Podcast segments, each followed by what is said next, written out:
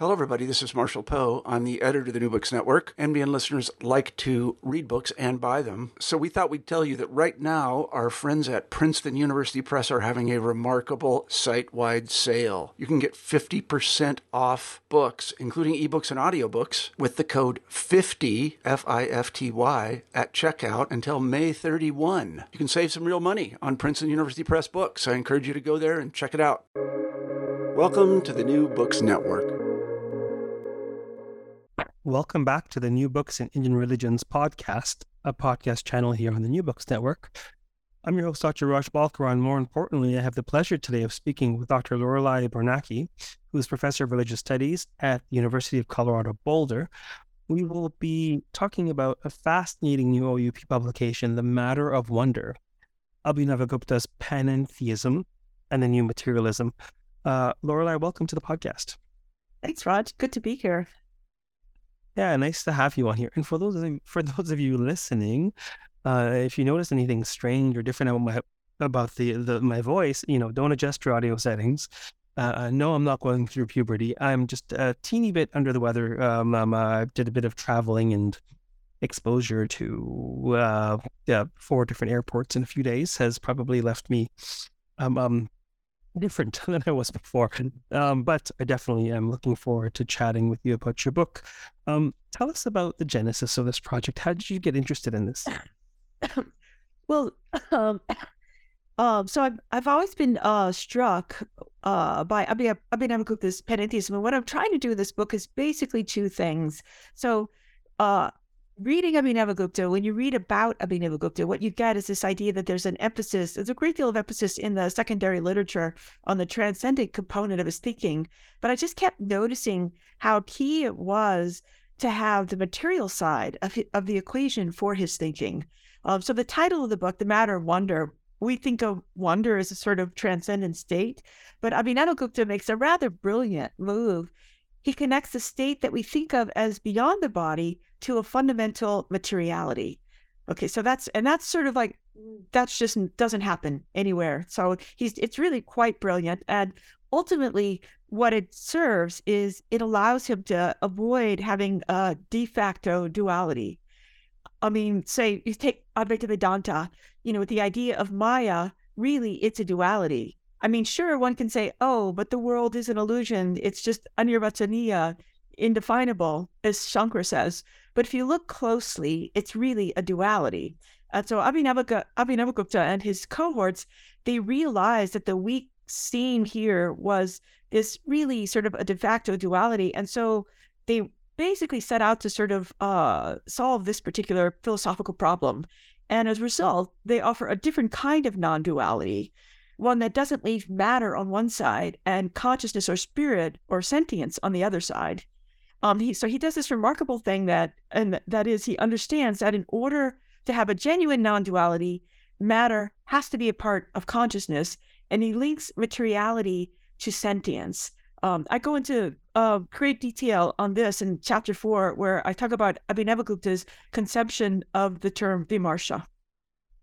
Um, so that's one part. Um, the other part of it is, um, uh, like a, a lot of people, you know, you know, we're thinking a lot about our environment, you know, the ecology, and um, and I've gotten interested in um, uh, a certain um, a, a, certain current of thought called new materialism uh, as a way to sort of think about these things. Um, and one of the things that I that I noticed when reading a, a lot of contemporary literature in the vein of new materialism is they really um, they just they don't really have any clue about uh, about uh, other than uh, thinkers outside of the West, uh, outside of a Western parameter.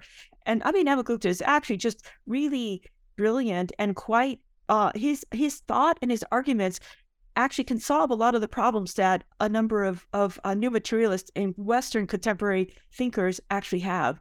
Um, and so, what I another thing I'm trying to do with this book is that I want to reach a wider audience, and um, and so I think that I Abhinavagupta's uh, ideas of new materialism can really help um, thinking through a, contemporary sort of theory around new materialism. And um, and I had become I'd become interested in new materialism and written a, a paper for a volume uh, uh, an article for a volume on science and religion and new new materialism that came out in 2018, and um, and it was really just apparent to me that Abhinav is just really a fantastic resource for these folks.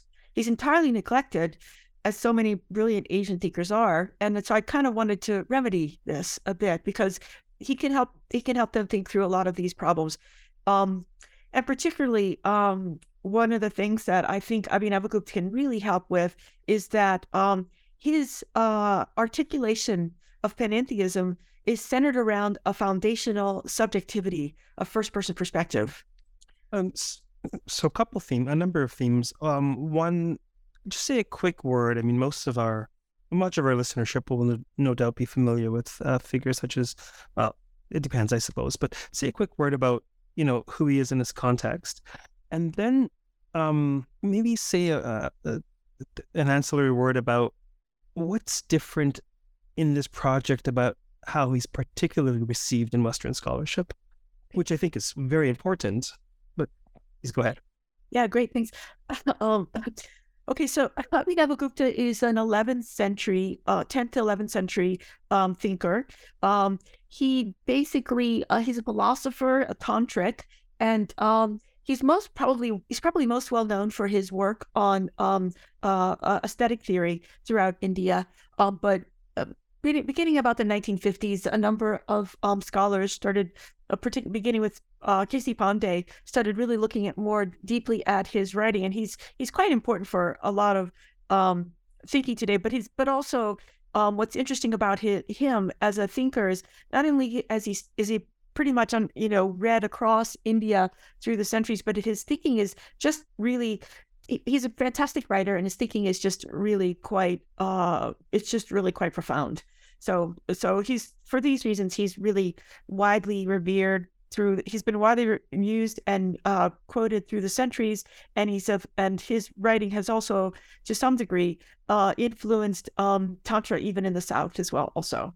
So um, now, so so you're asking also what is um, different about um, what I, uh, what I'm doing with Abhinav Abhinavagupta's panentheism is um, he has particularly earlier on he's been read more through the lens of of transcendence. So you know his non-duality is understood along the lines of this is a transcendence uh, that you can attain through this non-duality. And what I noticed over and over was um, how much materiality is important um, and how important it is to his thinking and how it is how important it is to his his conception of of uh, non-duality. So, oh, there's so many there's so many possible paths forward. Um, might one think that the emphasis of uh, the emphasis on, or at least acceptance of materiality, uh, loosely prakriti, okay, is that, and this is a question, right? Is that not potentially the mark of uh, of, of a tantric uh, figure or thinker versus mm-hmm. uh, otherwise? Would you say? Yeah, yeah, that's this is yeah good. And um now materiality, uh, this is great. He's definitely a tantric thinker. With you know like and um that's you know he's he's a tantric thinker.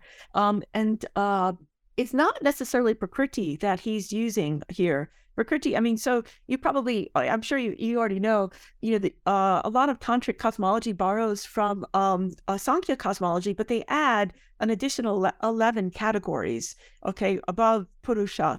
And so what they do with these additional categories is they basically, you know, they write in, um, uh, six categories that have to do with um, uh, the kinds of things that are actually really somewhat Kantian. This, whole notion of like above the Purusha, there's things like time. There's sort of like niyati, which is like this idea of, of it's it's often translated as fate, but um, you know that's a, probably an odd translation, I think. But um, it's related to why it is that a seed, uh, a banyan seed, you know, becomes a banyan tree and not an apple tree this sort of thing. So there are these categories, a limited capacity to sort of do things kala. And so there's so there are these six categories that actually sort of like look like um, they look almost Kantian structural sort of um, it, things that that shape the parameters of our world um, in, cert, in sort of the seemingly external ways. But for Abhinavagupta, you know these are and these are not sort of like external categories ultimately and then above that he has these other five categories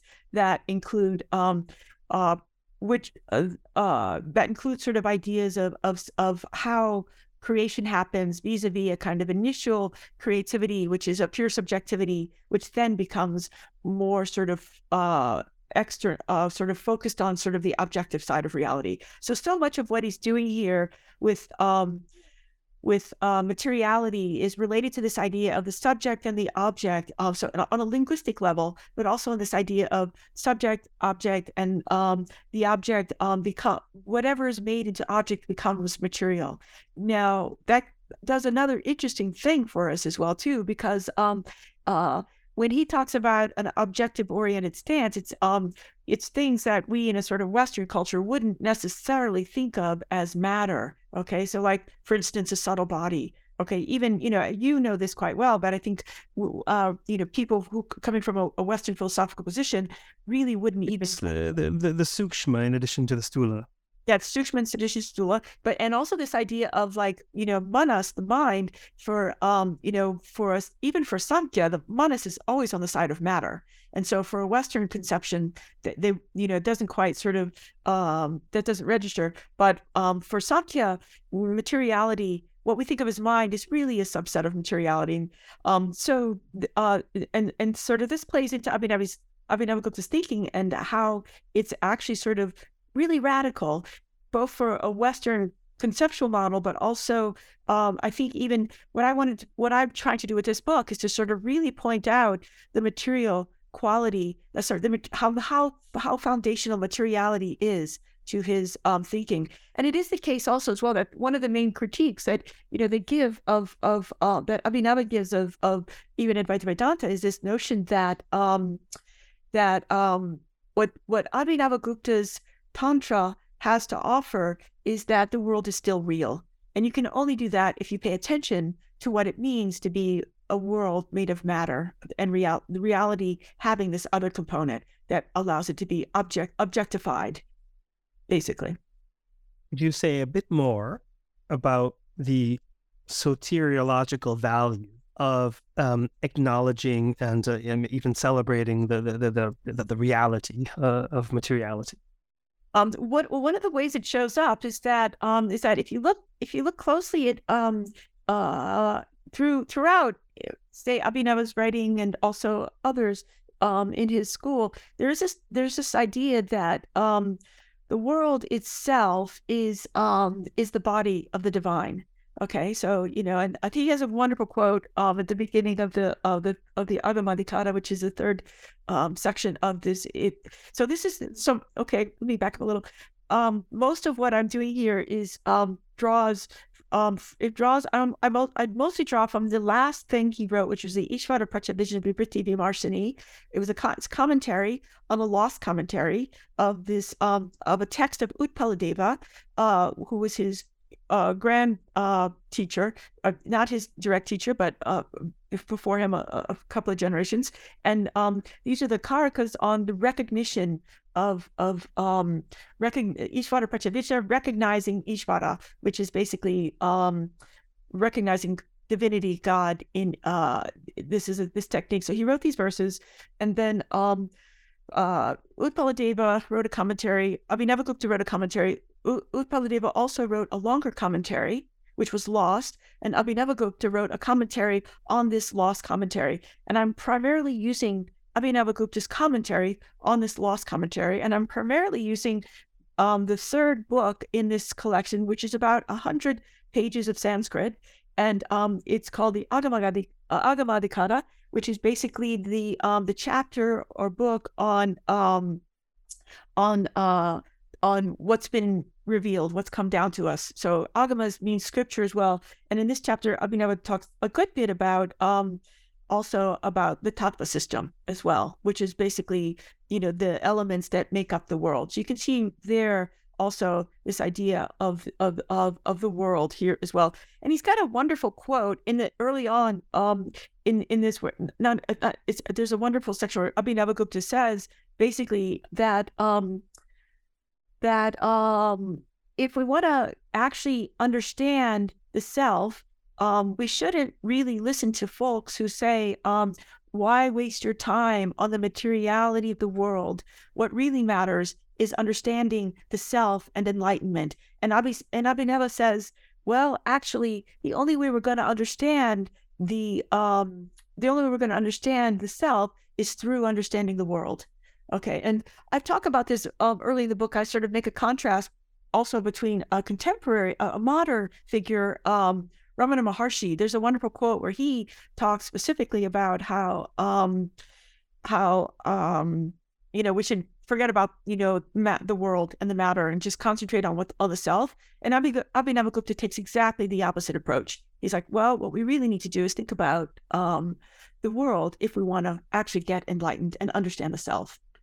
Yeah, it's you know I can't help but draw parallels between how radical the Devi Mahatmya is among narratives and among sort of theological visions that are sort of uh, hidden and not even hidden but encoded in narratives. And, and it's utterly radical where you know the, the embodiment is not an uh, obstacle or an obfuscation of the divine is an expression of it uh, and the emphasis on the every time she emerges, she who's beyond even the great God, she emerges from a body. I mean, the the the narrative motif is, I mean, it's very clear that they're not just talking about a divinity who happens to be feminine. They're talking about a very they're talking about the divinization of of of, of prakriti, of immanence, of, of of of embodiment, and and although that text, to the best of our knowledge, would have been some centuries, a, a good five centuries before his time, nevertheless, we see that in the face of sort of what we think of as classical Upanishadic Hinduism, it's still an extraordinarily radical and compelling idea that that that that, that matter is sacred in some sense.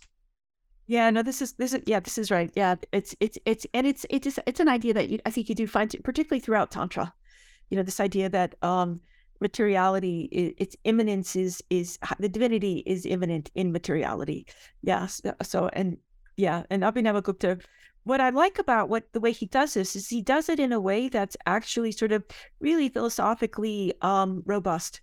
And so, uh, and that's I think one of the things he has to offer, um, particularly for um, thinkers in the West trying to sort of work through how do you sort of get to understand how do you get to a materiality how do you how do you for new materialism how do you sort of um how do you sort of uh make matter important uh, you know, because our world today, it's, you know, matter is just a thing. And because it's a thing, you can sort of pretty much, you know, do whatever you want with it because it doesn't have any sort of, um, it doesn't have sentience. It doesn't have any sort of value because it's just stuff that we can sort of control.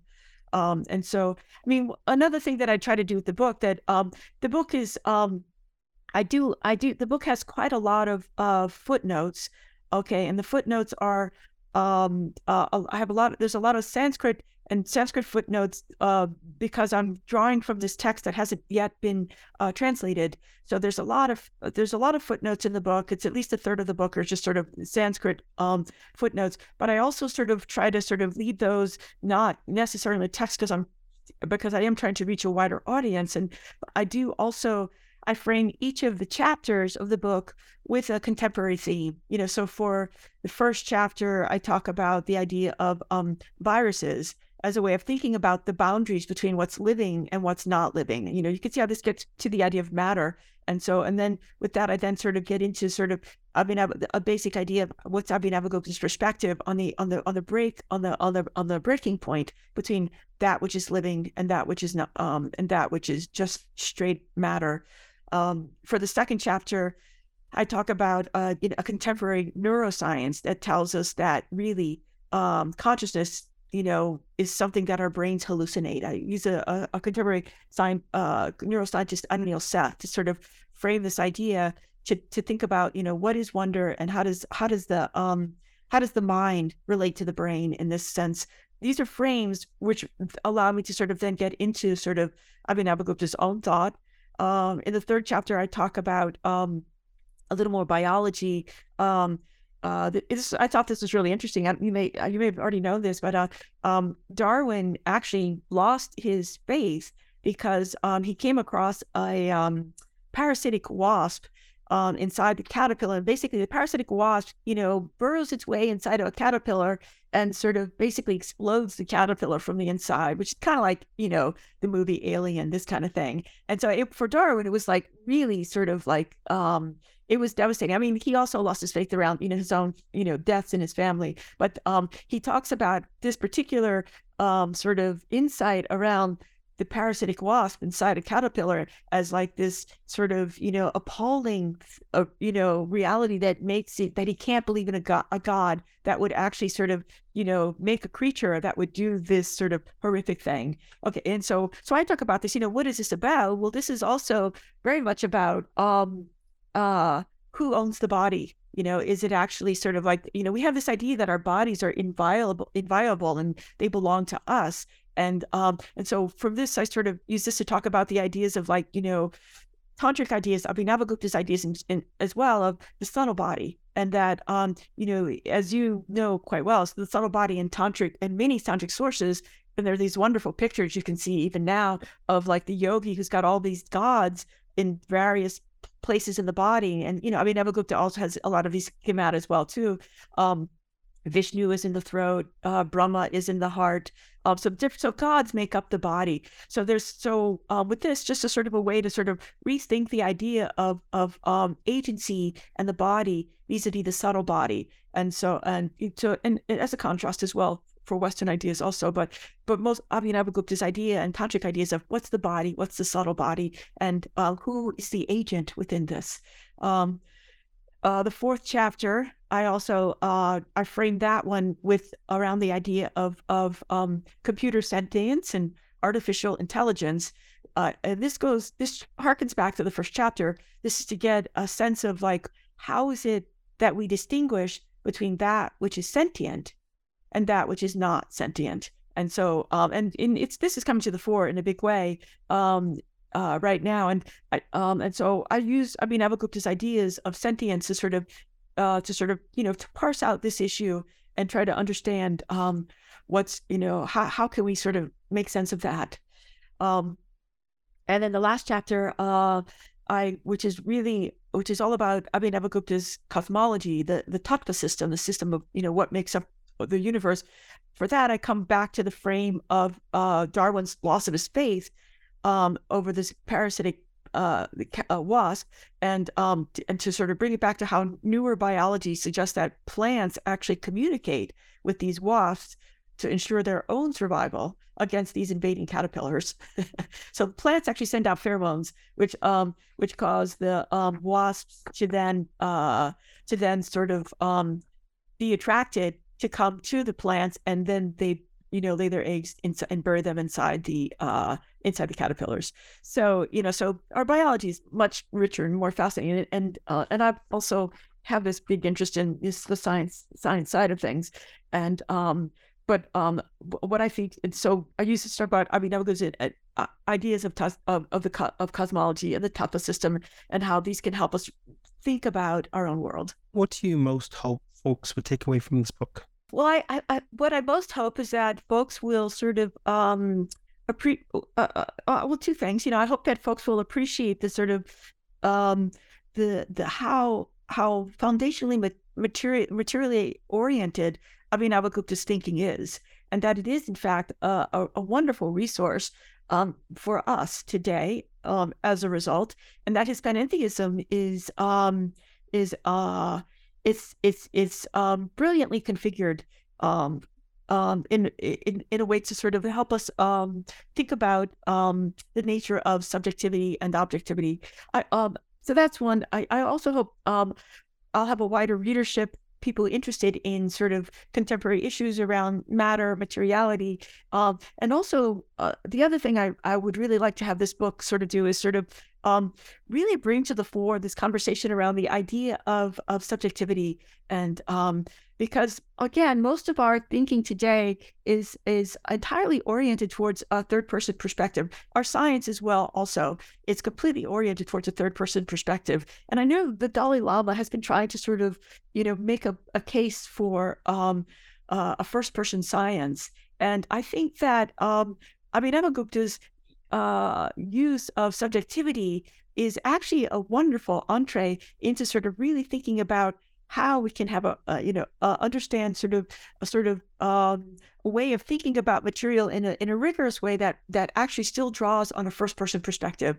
And so Abhinav Gupta's idea of ahanta um, is really a sort of um, wonderful way to think about this. Um, so I'm hoping people will sort of think about that as well. Also, there there's been some recent research around um, a first person perspective. Um, Lynne Rudder Baker, who um, I, I've, I've used her in the book as well. Also, so contemporary Western thinkers trying to sort of figure out, you know, how do we get around these ideas? Is you know what is is the only way you can think about science or even philosophy um, in a rigorous way? Is it really confined simply only to a third person perspective?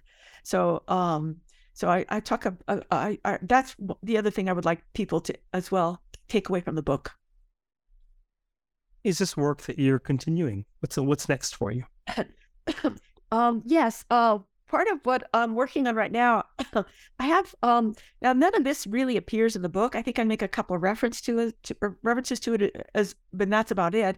But um, because I didn't want to sort of make the book too, and the book is already sort of trying to bring together sort of disparate fields. You know, I'm talking about contemporary new materialism, and I'm also talking about Abhinavagupta's panentheism, and you know his his ideas of ahanta, subjectivity, his ideas of chamatkara and wonder, and um and so I didn't want to sort of uh, make it even more complicated. So, but I have um, done work on um, I've done work on um, uh, a, con- a, contemporary um, neuroscientific theory called integrated information theory. So I have uh, one article out um, and another article um, is going to get published this this year. Another is a, a chapter in a book on panentheism, and I was actually surprised. This the, so these are neuroscientists. Um, it's it's the one of the main proponent uh, people who are working on this theory is this guy named Giulio Tononi. He's an Italian neuroscientist. I think he's in um, Wisconsin, maybe. And um, so I, I read a paper which was a critique of um, this theory basically saying, um, look, you guys are really um, talking about a first person perspective in your science, and you just should just fess up and sort of acknowledge that because it'll make your thinking a lot more solid. And then I was surprised within about two years, they could, they really they really changed the way they were presenting the theory and had moved away from the sort of, you know, tiptoeing around the idea of subjectivity and came right out and said, this is about subjectivity. And about that same time, I um, uh, I started getting um, emails from this journal, which I really like, a science journal called Entropy, which is um, uh, a journal that's you know it's it's just a really cutting edge science journal, and I like them because they also will include sort of um, more theoretical humanist type sort of articles, and they kept they send me three different requests to sort of participate in a um, in a in a in a joint in an issue on integrated information theory IIT 3.0. Um, uh, the first two, I was a little too busy trying to finish this book, and and the third one, I said yes, and then halfway through realized that uh, they told they sent us an email saying, "Hey, you know, we have good news. Um, you know, the publication fees are only going to be we're going to get a discount on them. They're only going to be like fifteen hundred bucks." And I was like, "Okay, that's it. That's my entire research budget for the university." So, um, in any case, um, uh, but I do think that um, in I do think is uh, so that's what I'm working on in the future, and and um, and I uh, and I am bringing Abhinavagupta into that a little bit as well, also. And again, I think that you know this is a Western science, Western neuroscience really can get a lot from the way that Abhinavagupta thinks about these things as well. So that's where I'm that's where I'm working on on further.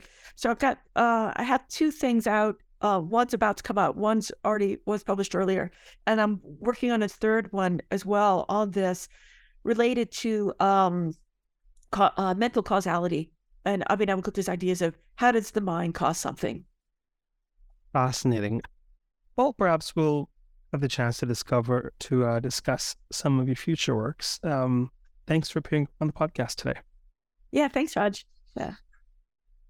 For those listening, we've of course been speaking with Dr. Loriliai Biernacki on the matter of wonder, um, Abhinavagupta's panentheism and new materialism. Uh, keep well, keep listening, uh, keep reading, and keep contemplating the interplay between immanence and transcendence. Take care.